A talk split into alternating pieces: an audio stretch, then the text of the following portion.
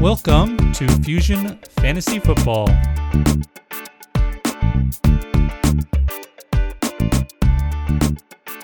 Welcome, everybody. It's Joshua, your host here at Fusion FFB.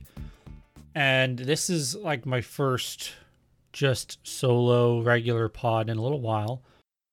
We've had some fun fake football fights lately. Of course, going back earlier, David Gutierrez was in talking about Kyle Pitts, but more recently had Josh Larkey on. We fought about Rashad Bateman and, of course, Travis Etienne. I realize that a lot of people are going to take the Etienne side of that, and I'm okay with that. And I think if you listen or watch that show, you're going to understand why I feel that way, even if you disagree. But hopefully, you came away understanding the my points were specific to the players, even if as a whole I understood running back first round rookie, you know, is going to be better option than the wide receiver. I understand. I get it. I get it. But there's plenty of people who wish they drafted what so uh, they took Sony Michel instead of AJ Brown. Right? That kind of that kind of thing. So um just thinking back to all the cases we've seen and all the doubts we should have about players, both both Bateman and Etienne. I just uh, I had more confidence in the talent of Bateman. I think that's going to come out, going to play out here.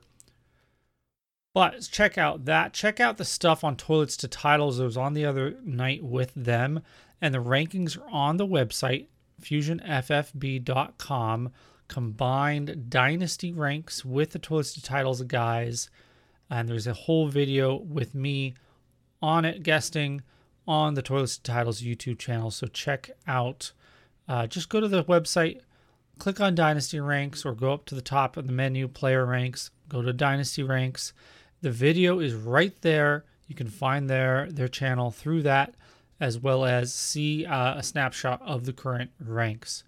All right, business out of the way, this week kind of put out a challenge, and it was soon after Scott Fishbowl 11 started off, kicked off Monday, July the Fish, which was a fantastic slip by Zach Reed when he was trying to say July the 5th, and he said July Fish, and he kept like correcting himself, and I was just yelling into nothing because I'm listening to a podcast. No one can hear you. Well, people can hear you and they think you're weird. But I'm saying, Zach, no, you had it right the first time. It's it's July fish. Um, I, I realize that it can't stay the exact same date every year, but I kind of wish it could stay July fish and like be a thing. Um, anyway, so that started up Monday. If you don't know what that is, just go to scottfishbowl.com. Scottfishbowl, one word.com. And it's a charity league, it's a charity tournament. it, it is so many things brings to, brings people together, uh, analysts and fans alike.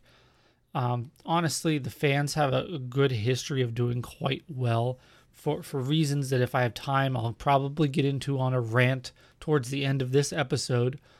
But lots of draft strategy floating around. Um, this this is nothing new though.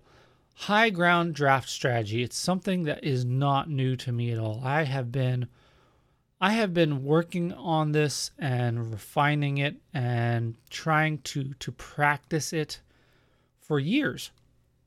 Literally for years. Um, in fact, it was two years ago I came up with the name High Ground Draft Strategy, which I have repeatedly tried to say to the guys in the Fusion chat. Clearly, it, there's a better name than that out there somewhere. I know there's a better name because I came up with this one. So there's there must be a better one, but for now, high ground strategy will have to suffice. So what is high ground draft strategy? Well, I actually put out a tweet on Wednesday as all these uh, you know the juices were flowing with Scott Fishbowl and everything, all trying to figure out who we're gonna draft, what kind of teams we're gonna build, roster construction, all this stuff.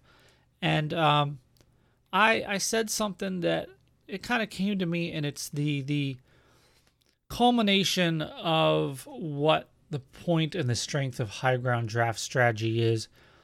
I'll just read it. Um, I said, What if I told you? What if I told you there's a draft strategy that is not zero running back or zero wide receiver or late round quarterback or, or early tight end or even maybe late tight end or even uh, hero running back that is modified running back, right? or any of the similar kind of strategies but what if it's it's none of those but what if at the same time it's it's all of them and but because it focuses on a principle that all of them come so close to saying and, and they touch it and they they use this principle but they don't highlight it in fact most of these the, these strategies get uh, distracted by other facts. Um, and I, I literally mean that by other facts, not factors. The other, their facts are their factors, but I'm not saying that these are ideas or theories. I'm saying they literally get distracted by facts. It's a, it's a fact that running backs are, are more fragile. And so they try to build a hyper, you know, fragile team with zero running back. It's a it's a fact that wide receivers are, are deeper, so you go zero wide receiver.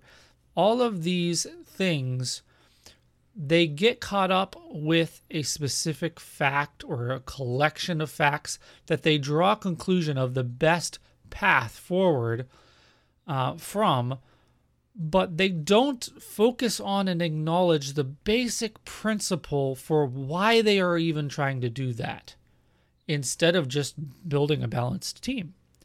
Because high ground draft strategy is all about reinforcing your strengths to the detriment of your opponents instead of chasing and reaching for you know your weaknesses to to fix and patch your weaknesses which really just benefits your opponents okay because um, the the high ground draft strategy believes that you can give up something, right? You can accept one of those weaknesses as long as you're gaining a strength.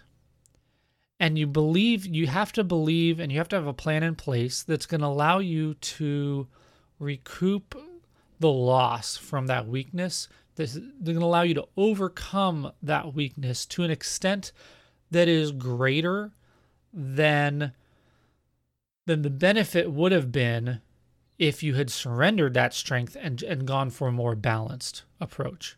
Okay.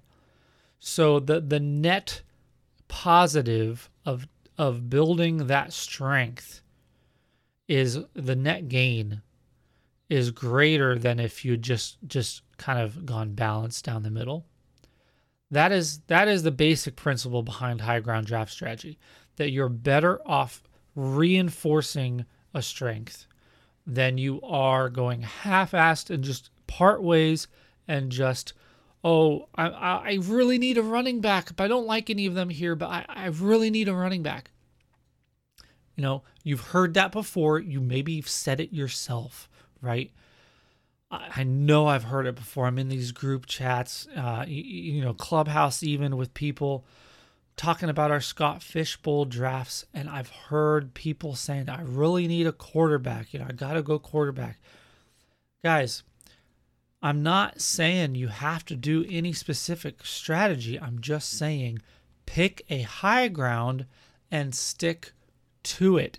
Pick a hill and hold it. Okay? But let's back up. I want to I, I want to I said a lot of words there, a lot of fancy long sentences, right?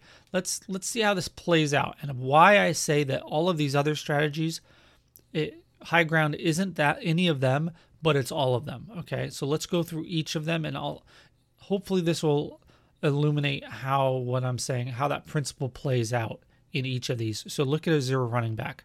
Okay.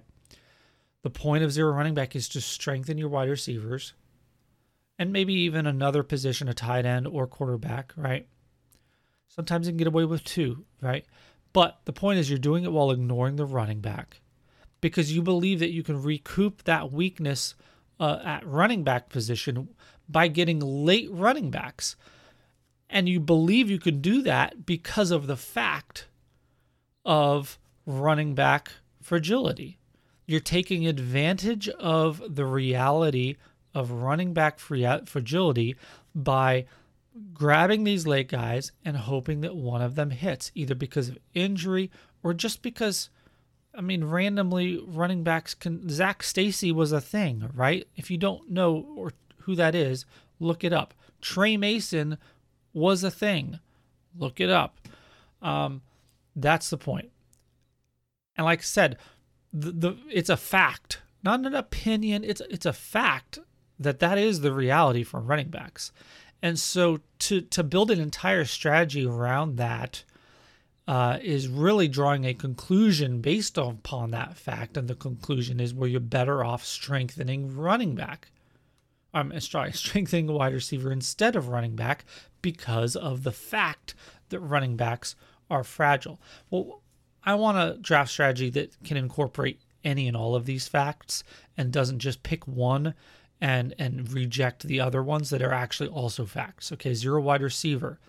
It's just the flip side. Strengthen the running backs and ignore the wide receivers because you believe that you can recoup the deficit at wide receiver because there's such a large middle class of wide receivers. It's such a deep position that you think you can grab two, three running backs early, but then still be getting a bunch of wide receiver twos after that in the middle rounds. And so you're taking advantage of the realities, the facts of wide receiver position. It's not an opinion, it's a fact. Now, people can make arguments for how much that actually does or does not benefit your team um, just because it's deep and so on. I understand. But it, again, it's a belief that you can recoup the weakness based on a fact about how football works. Okay, late round, late round running back, uh, quarterback, late round quarterback. Strengthen all of your other positions, ignoring quarterback because you know that you can draft some high upside late quarterbacks, quarterbacks, or even just stream the position if it's a one one QB league. I've done that. Just stream the position. Okay early tight end very popular lately when we have the you know the these three top guys right that are clearly the top guys well go after them strengthen that maybe even pick up a second or one I, I, you've seen you've heard or, or, maybe seen people on on twitter i believe it was dave kluge saying you know you should go one two three tight ends in uh in, in these three man best balls i I should get into sometime why that's actually a bad idea, but anyway. Anyway, that's the belief that you can recoup the weakness is the loss at the other positions because you have the tight end. And at the same time, this is one where it becomes more clear. At the same time, with the tight end thing, because there's so few of the top tight ends, not only are you gaining the advantage, you're removing that advantage from opponents because now you're creating scarcity. So, this is a secondary effect of the high ground draft strategy, one that I really didn't get into with the other examples. But when you're chasing uh, running backs with zero wide receiver, you're at the same time you're you're laughing in the middle rounds when the other teams are, are trying to figure out if they want to draft, you know, Ronald Jones or Leonard Fournette. You're laughing at the other teams who are now having to scrounge for something at the position that you have a strength. And meanwhile, every time they go after a running back that they probably should just just pass on and grab a different player, different position, but they think they need a running back so they chase after the running back and with every pick they take at running back, other players at positions that were your weakness because you went running back early. This is a zero wide receiver scenario. Those other positions are now falling to you because they the other teams are now chasing after the running backs. Now, everything I just said, you can swap around the positions for any of these different strategies. It's the same for zero running back. You see teams chasing after wide receivers in the middle rounds. Meanwhile, there's some team with like Davante Adams and Keenan Allen and Allen Robinson, and they're just laughing because they have these three wide receiver ones, or at least borderline ones.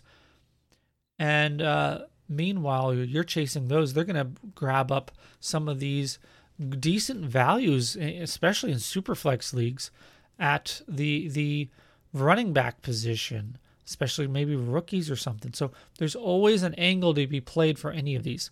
Uh, lastly, hero running back. This is an interesting one. It's basically modified zero running back. I just kind of refuse to endorse that. Uh, I tried getting quarter running back going because I I was taking one running back in the first four picks um, but hero running back, that's not really even hero running back. Hero running back is grabbing one in the first round, as good a one as you can, and then ignoring the position and hoping that they lock down at least, you know, if you have to start two, they're going to lock down half of those starts by themselves. And you just need to hit on one late running back now instead of two. Okay.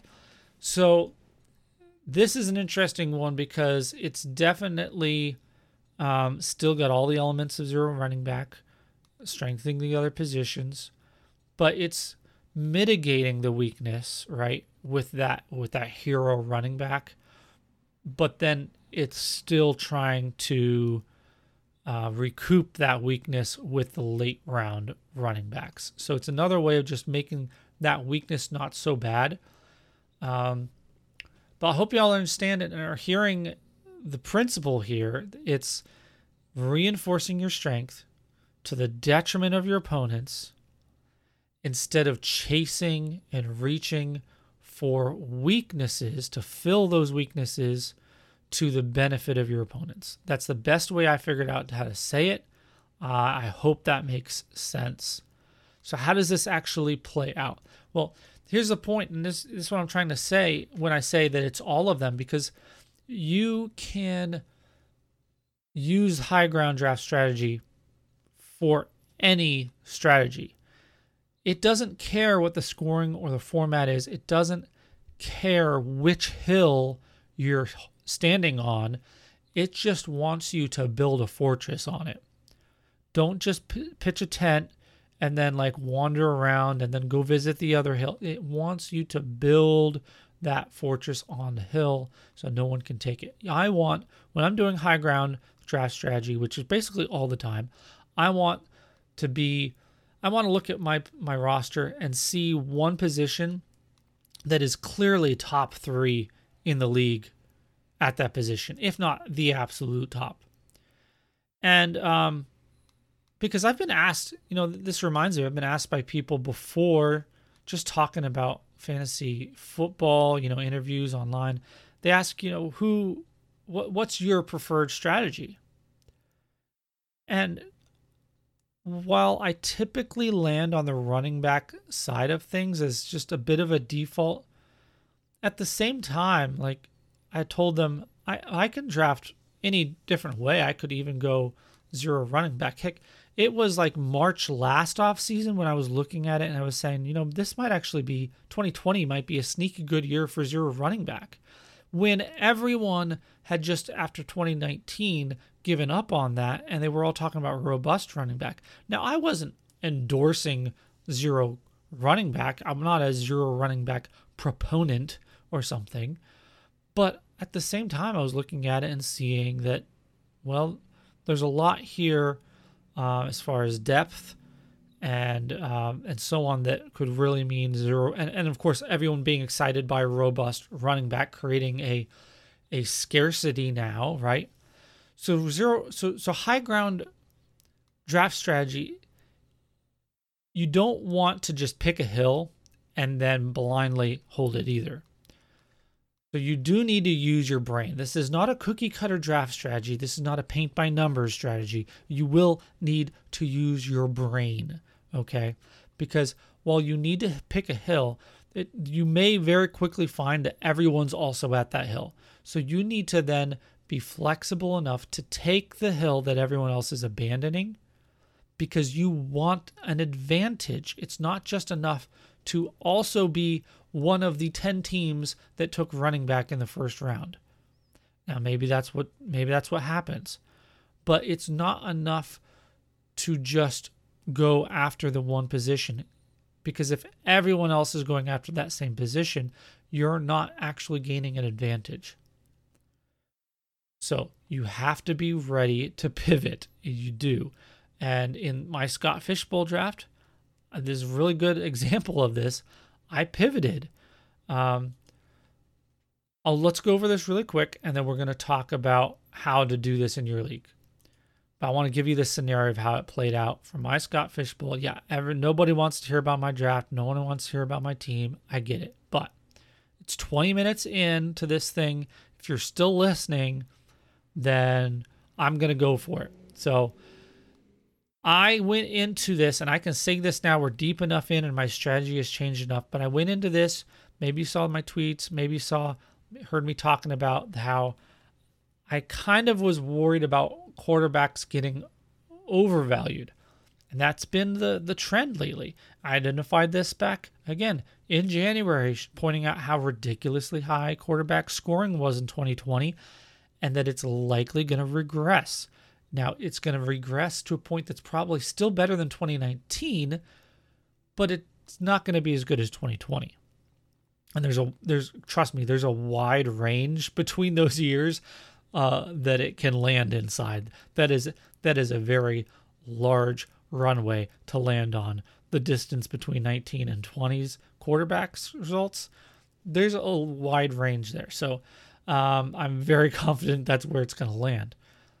But I saw so many drafts where quarterbacks were going fast and furious right off the top and continuing into the third, fourth round that I pretty much uh, experimented. Well, what if I just completely pass on it and I, I scrounged together, you know, this Frankenstein quarterback room in the late rounds after everyone's already paid up at quarterback. They're not going to be willing to now also add both Tyrod Taylor and Davis Mills. Uh, no, after they already bought two or three expensive quarterbacks, they're not going to do that. So I can do that super cheap, super late, right? That's the idea. So I went into it saying, okay, I'm going to see I'm at the 11 position. So I really like that because it let me react to my league. And sure enough, a good amount of quarterbacks, also two tight ends. Waller didn't even make it to me. And then, of course, the traditional four running backs. So it was, it was the six, uh, five or six quarterbacks, four running backs, two tight ends. It must have been five quarterbacks doing the math really quick in my head here on the 11 spot. And uh, the I, I went with my plan to not go quarterback. If if Dak had fallen to me, right, and and this division seemed to not be as quarterback happy, I would have maybe taken Dak Prescott and then saw what what happened at two. But as it was, the Dak didn't fall to me. I didn't like the other options, so I went Alvin Kamara. When it came around the turn, 202, went Jonathan Taylor, stacked up two top running backs. Then third round reversal comes back to me after the second is over, comes back to me at the beginning of the third, 302. And Davante Adams, a, a legit wide receiver one, like overall wide receiver one, was there. Tyreek Hill had just gone. So I figured it was appropriate. There's a tier there of a couple of guys. So I went Davante Adams. So again, the high ground, if you notice here, was first of all the running backs.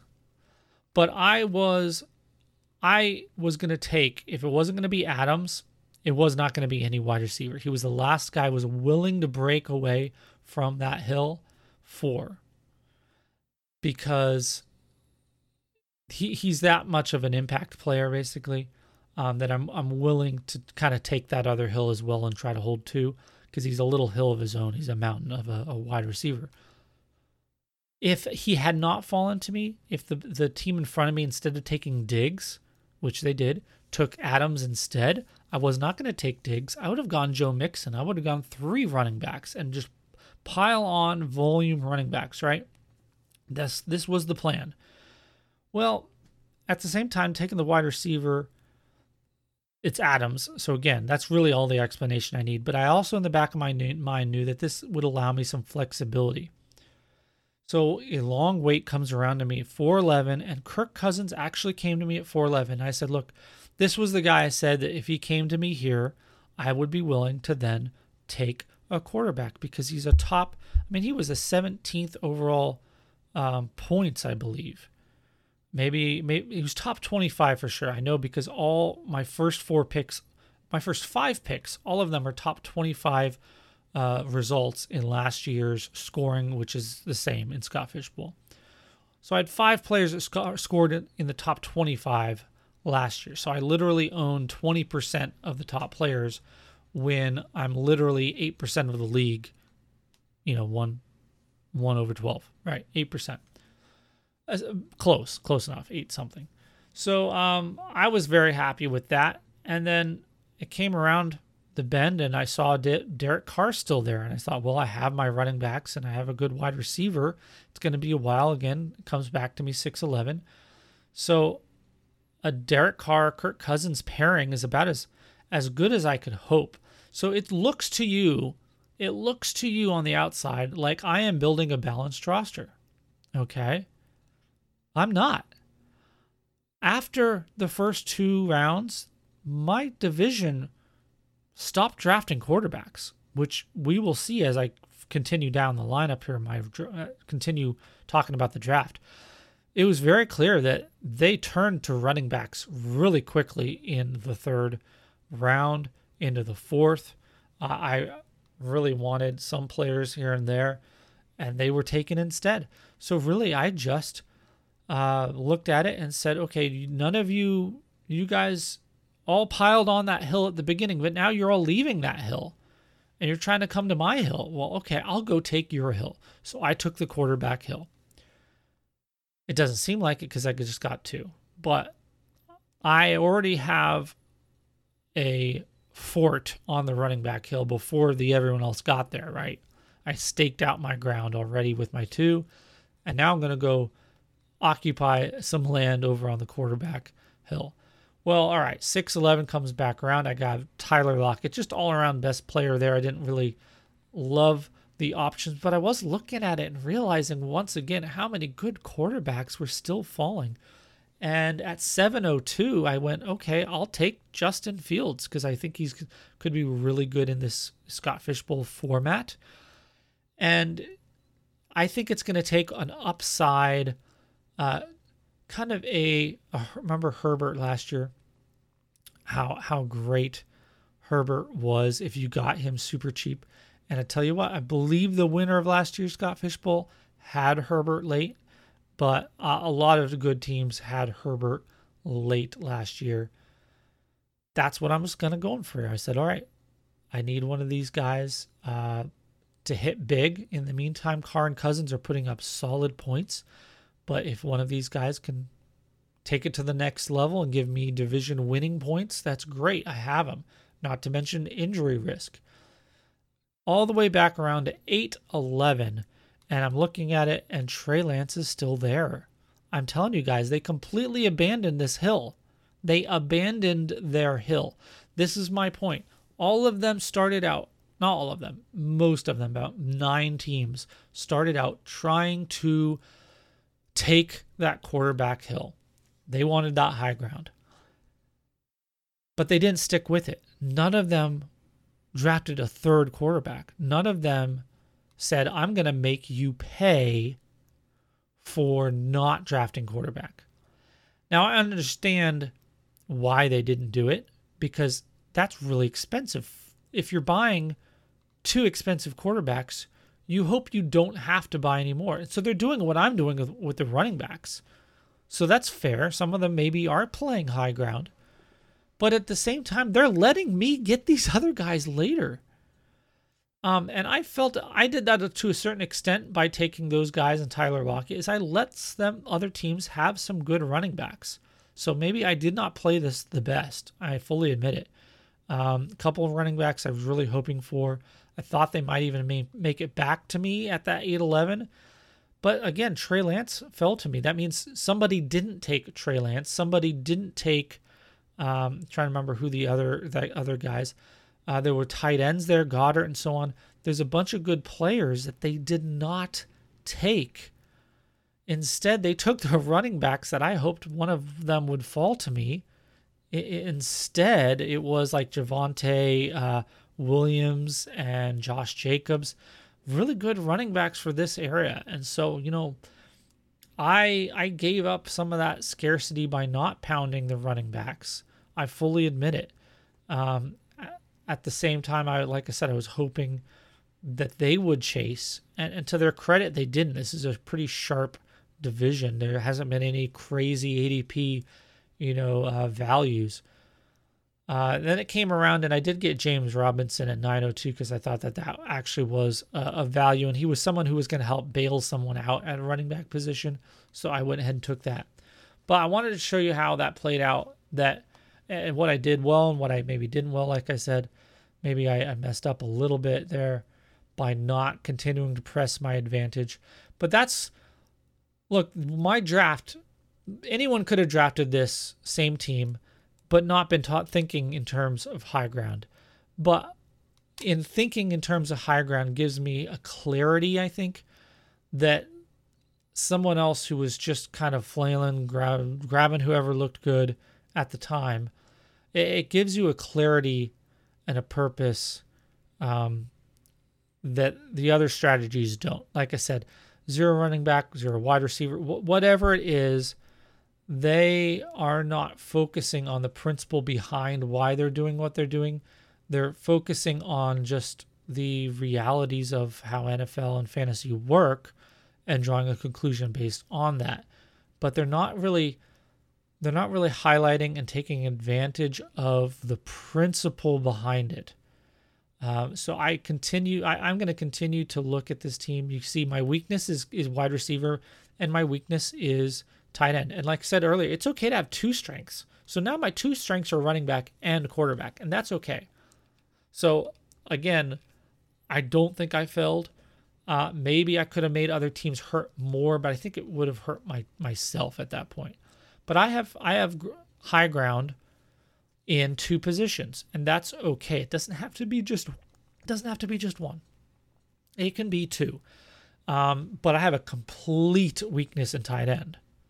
But guess what? I love having weakness at tight end. I love being able to get those late late tight ends. You guys know I love that. Talking about it. There's so many good players. I'm not going to talk about them here because I'm not in those rounds, and I want to draft those players. And I don't know who's listening. Probably none none of you that are in my division, probably. But that said, I love those. I've already said too much. I love those late tight ends, right? And the wide receivers are deep. Um, that is a bit of a fallacy, uh, as some have talked about JJ Zachariason lately about how um, the the win rates and the consistency from the top wide receivers, even though the maybe the total points at the end of the season doesn't look that different, um, the the week in week out consistency from those top guys does make a difference. And so that's why that's what I was referencing when I said Davante Adams is a difference maker and why I was willing to step away from the plan a little bit because he alone was worth it. Um, so high ground draft strategy. How how are you going to do it in yours? Okay. Now you have an understanding of the mindset of the principle that you want to keep in mind that you want to continue to focus on. So you want to build those strengths and you want to accept and purposely leave yourself weak at a position because you can fill that with waivers in most other leagues, not Scott Fishbowl, but in other leagues, you can fill it with trades. Now you have scarcity, you have an abundance at something else that you can now trade for um, a player instead of that instead of drafting that player. Um, and in season, you have the advantage of now seeing how that player looks in their situation and everything, and you have a much higher probability of successfully picking the player that's going to produce in season than if you're doing it when we draft, right? So you're increasing your chances of of recouping of covering that weakness. Um, what you want to do, okay, you want to do this. You want to look at your league. Again, high ground doesn't care about scoring or format. It doesn't care. You need to look at it. Now you can use my tool, the, the format beater, with the scoring. It'll give you a sense of how average scoring is at, at all the ranks and everything for each position.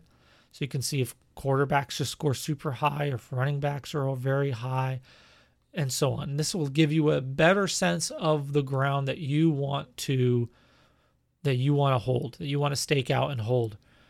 Um, you're going to also have to consider things like roster demands. How many running backs do you have to start? Okay. Uh, format beater is not going to be able to help you with that. If you only have to start one running back, then why not go with something that looks like hero running back, right? Because you only have to start the one. It, get a hero and then build everything else. So now that that quote unquote weakness at running back isn't even a weakness because you you only have to start one, right? So that makes sense. You still have to use your brain with this, guys. Um, so on and so forth with with the format and the scoring. Look at it, figure out, come up with a scenario.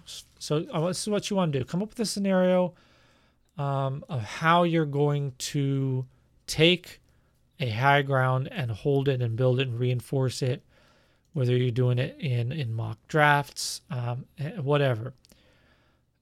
Have a plan, and then take that plan, put it in a box, and set it on the shelf and do that all over again, but try it to try to do it with a different strength. Okay. Again, people ask me what how do you draft and I say I can draft anything and they don't believe me, but it's because they don't understand that all of those strategies are the same strategy to me. It's high ground. I can adapt it and I can use it in any format in any way with any any combination of positions. I can go after uh, quarterback, tight end, and leave running back and wide receiver in some in some leagues. I could do that if I wanted to. One of my best dynasty leagues right now, and I'll tell you right now, high ground is especially good in dynasty. It is especially good in a in a league like Scott Fishbowl where it's deep and the scoring is very even and so you can you can just pick what you want to pick right? There's not as many natural built in advantages. It's a very balanced scoring. Uh, but if you're playing a redraft basic PPR, this is why these strategies were made because people, you know, you're getting in the ruts of where everyone else has run before for those formats. Um, so while it's going to look just like something else. You can still use high ground in those. You may not get as huge of a benefit, but it's still going to help you and still help your mentality drafting. But in Dynasty, it makes a big difference because you have that that whole trading aspect. You can make up for those weaknesses with trading. And so you really, really can gain a, a big advantage using high ground in Dynasty. One of my best dynasties, I have a fantastic wide receiver corps which isn't normal because one of my other uh, one of my other best dynasties, I had like Saquon and I had a whole list and Chubb. I had a whole list of good running backs all the way around. I had a top three running back corps, and in the the, the first one I'm talking about, I have a top two, if not the best wide receiver corps because I've got like uh, Jeff, Justin Jefferson, Keenan Allen. Uh, I think I have Deebo and then Michael Thomas. I mean, it's just it's Oh no, I remember. I traded. Oh my goodness, I traded Deebo and a first for AJ Brown. Guys, I have Keenan Allen, Justin Jefferson, AJ Brown, and Michael Thomas in my in that league. Those are four wide receiver ones. Okay. Um, it yeah, I take it back. It is the best wide receiver corps in that league. I have a high ground at wide receiver. And guess what? I was able to I'm able to do that freely because I hit on like Herbert late in the draft last year in the startup. And I, I went after Kyler Murray. So I have like those two positions. And even so, then I, it left me free to still develop and strengthen what used to be my weaknesses. And so if you continue in a dynasty with this strategy, eventually you don't have any weaknesses. You just have all strengths, is the point. You don't have to have a weakness. The point is accepting, being willing to accept a weakness because the net positive with your strengths is better than if you didn't. Um, so, like I said, figure out the format, figure out the lineup requirements, and pick a couple different scenarios, strategies, be familiar with it, and then and then go draft. Like I said, I've been I've been practicing this. I don't mean practicing like uh like you have a basketball bas- basketball practice or something. I, I mean I've been doing it right um, for a couple years now, and I love just reinforcing my strengths. I love seeing the other teams panic when I when they never expected me to take Justin Fields and Trey Lance and they only have one quarterback or even just two and they were thinking that one of those guys could be their second or third late and they're hoping to scoop up value at other positions and I'm saying no. No. I'm not going to let you. I'm not going to let you get bailed out because everyone else also decided to stop drafting quarterbacks and let you get them late. No, I'm not going to do it. I am going to take them instead. And whenever you do, you can see the people, you can hear the reactions in the chat room and so on. Uh, they're like, oh, I really wanted to get that guy later. Everyone's thinking it. Everyone's thinking it. And you look at your team, and they're they're hoping that well, he sacrificed taking this or that player. But I've already built, you know, my fort out those other positions. Um, so I think I think I'll be okay. And if they become my weaknesses, that's fine. Um, guys, I hope that made sense. I hope I proved to you that high ground draft strategy is is none of those strategies, and yet it's all of them. Once again, because all of them follow the same basic principle. You can take this strategy and you can apply it to any situation, scoring format. Doesn't matter you can apply it in any of them. Doesn't matter the positions, doesn't matter which ground, it just cares that you take the higher ground and you hold it. Hopefully that was clear. I've I've mentioned this briefly before. This was the largest treatment I've given it on the podcast. I know the Fusion chat guys have heard me often saying it. I love using the uh, the, the the episode three Star Wars. Uh, don't do it. I have the high ground. You know, Obi Wan Kenobi there. I love that GIF. It has to go with this every time I do it. I'm probably to go out with the tweet for this podcast, right? I have the high ground. Um, I, I love the ability to not be predictable as well because I, I play in a number of leagues with some of the same people. And if you do as well, it is so fun just doing a completely different approach, a completely different strategy. And uh, people think they've pigeonholed you into something. They think, oh, you're a robust running back guy. You, you're not a zero running back.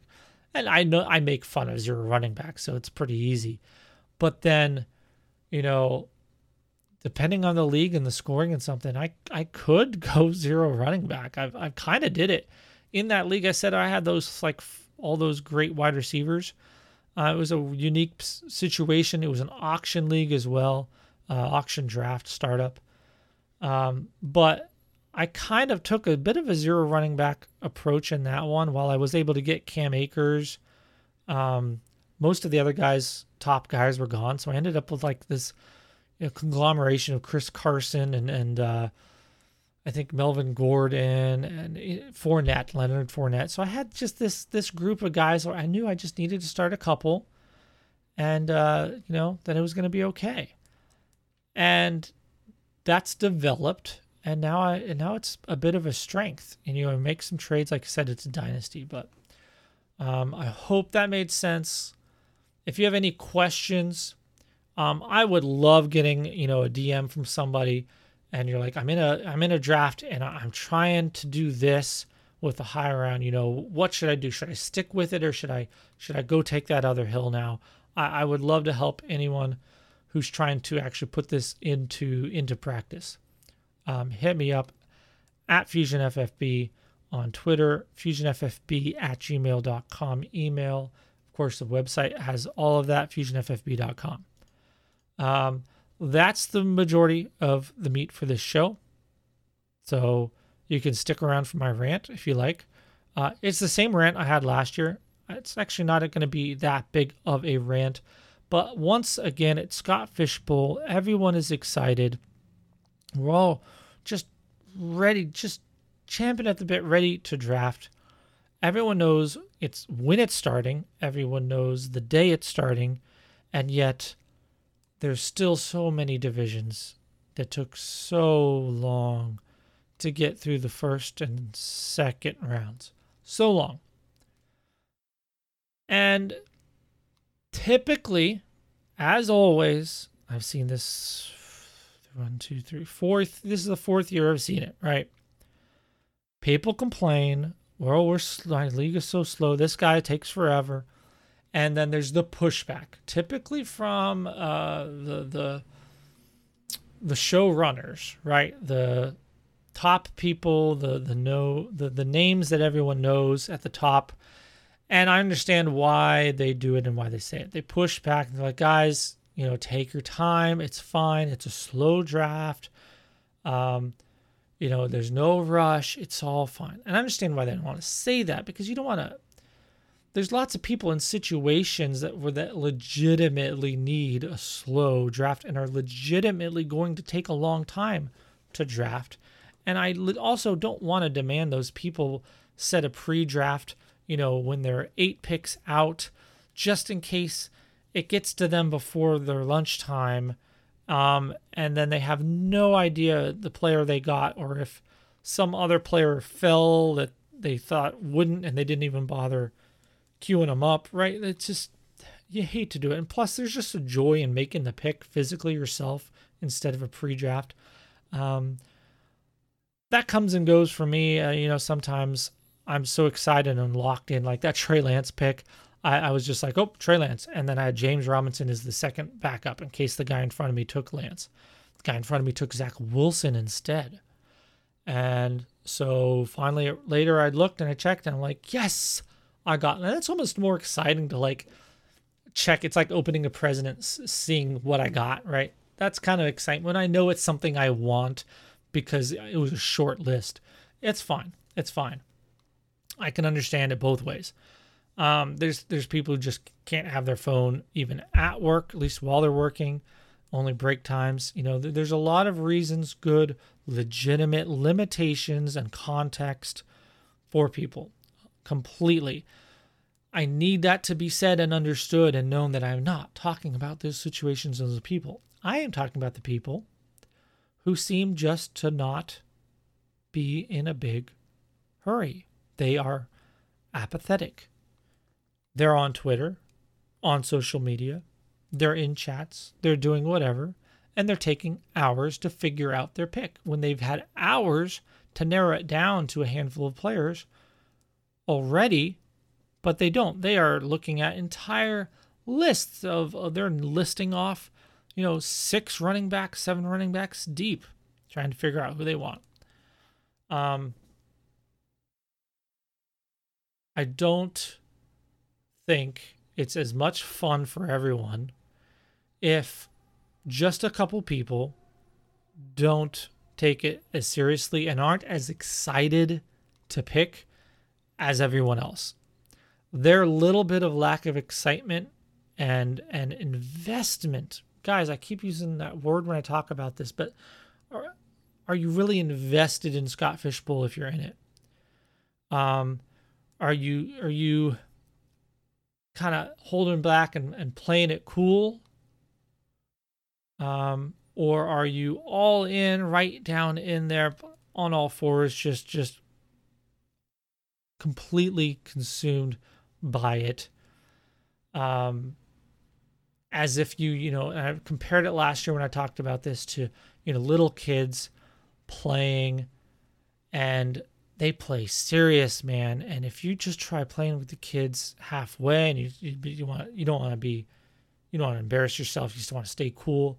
The kids know and they're not interested. You're that's not fun.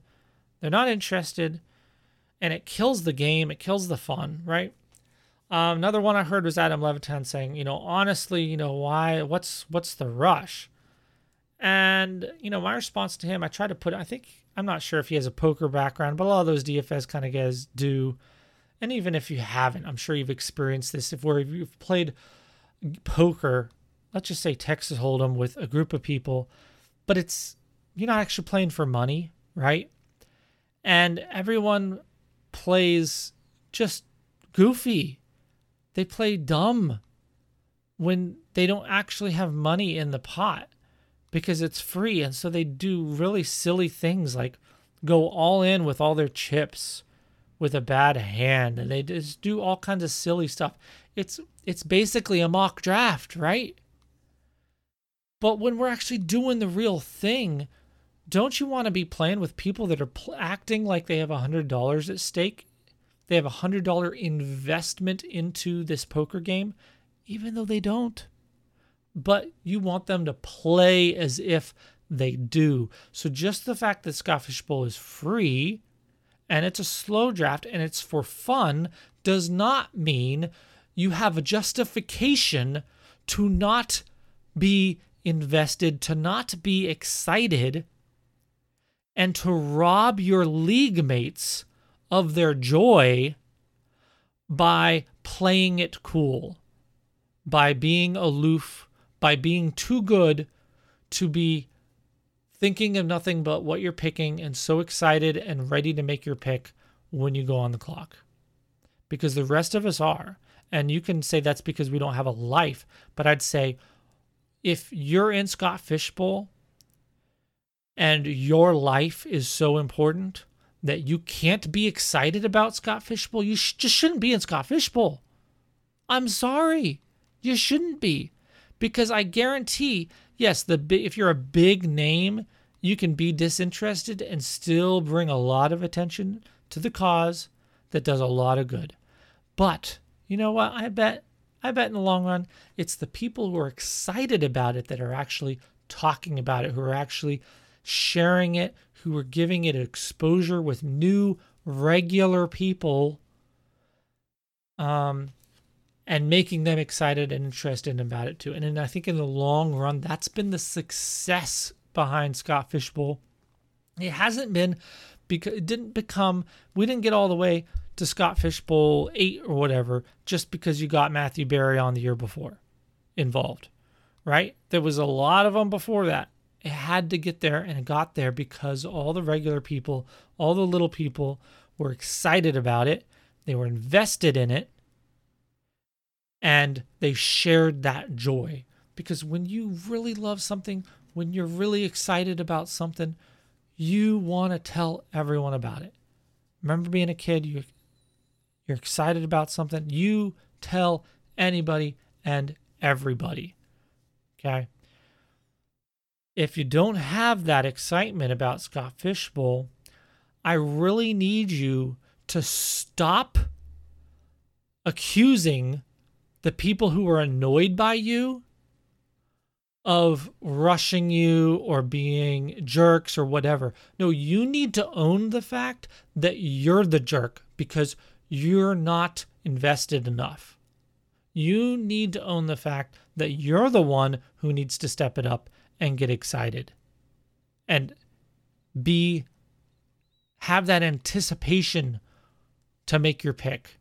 Not because we have to, not because it's a paid league or because it's a, not because of any of those things, but because you're excited. And it's fun to play with people who are excited to play with you. It is not fun to play a board game with the guy who's disinterested on their phone, never knows it's their turn, right? Come on. Do you have money writing on that that game of sorry? No. Is it stealing your joy and the fun for the whole everyone else there at the table because that one person doesn't seem like they really want to actually get excited about it. You know I'm right. You know I'm right. And if you're that person and you've complained about people complaining about you being slow, maybe you need to admit that maybe you're the problem. You need to be more excited. Now, as I said before, and I'm going to swing around full circle and say it again here at the end just in case you didn't hear me. If you have a legitimate reason, you can just say, Sorry, guys, I can't have my phone on me while at work, and I'm too far out. I'm just not going to pre-draft far, far out. I if somebody has a problem with that, then that's their problem. I have no problem with that. But if you're going to be liking things and retweeting things and making tweets, if you're going to be doing all that when you're on the clock, you can make your pick. Right? You can be excited to make your pick. Life happens, couple hours. Uh, I'm not saying you have to do it in the first five minutes or you're a bad person. I'm just trying to tell you that you should be excited for it. Now, sometimes we're excited for things and then other things happen and the thing we're excited for it, it doesn't work out when we thought it was going to happen. That doesn't change the fact that you're excited about it right? So what i'm saying i'm not asking you to to do anything unreasonable. I'm just asking you to be excited by it. And just out of that naturally it'll go faster. Everyone will be more involved. Everyone will be into it the side effect will be it going faster, but the goal is not going faster. The goal is everyone being excited and having fun. Don't steal your league mates' joy by being too cool for school or placing um, things in your life at a higher priority, even if they technically should be. It doesn't take much. Doesn't take much to, to make a pick. So other people have probably invested that priority on making their pick above other things it probably shouldn't have been. They did that for you. You can do it for them too. Okay.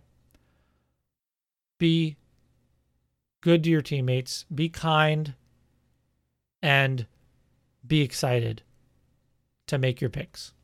That's all and stop falling back on the tired old excuse of then trying to throw it back at the people complaining about going slow as if something's wrong with them. There are things wrong with them. They're just excited. Stop being the wet blanket. Stop being the uh, stuffy parent who doesn't want to do anything fun. Uh, quiet down, sit down, what are you doing? Calm down. When the kids want to get excited, go ahead and get excited too. It's okay. It's okay to be excited.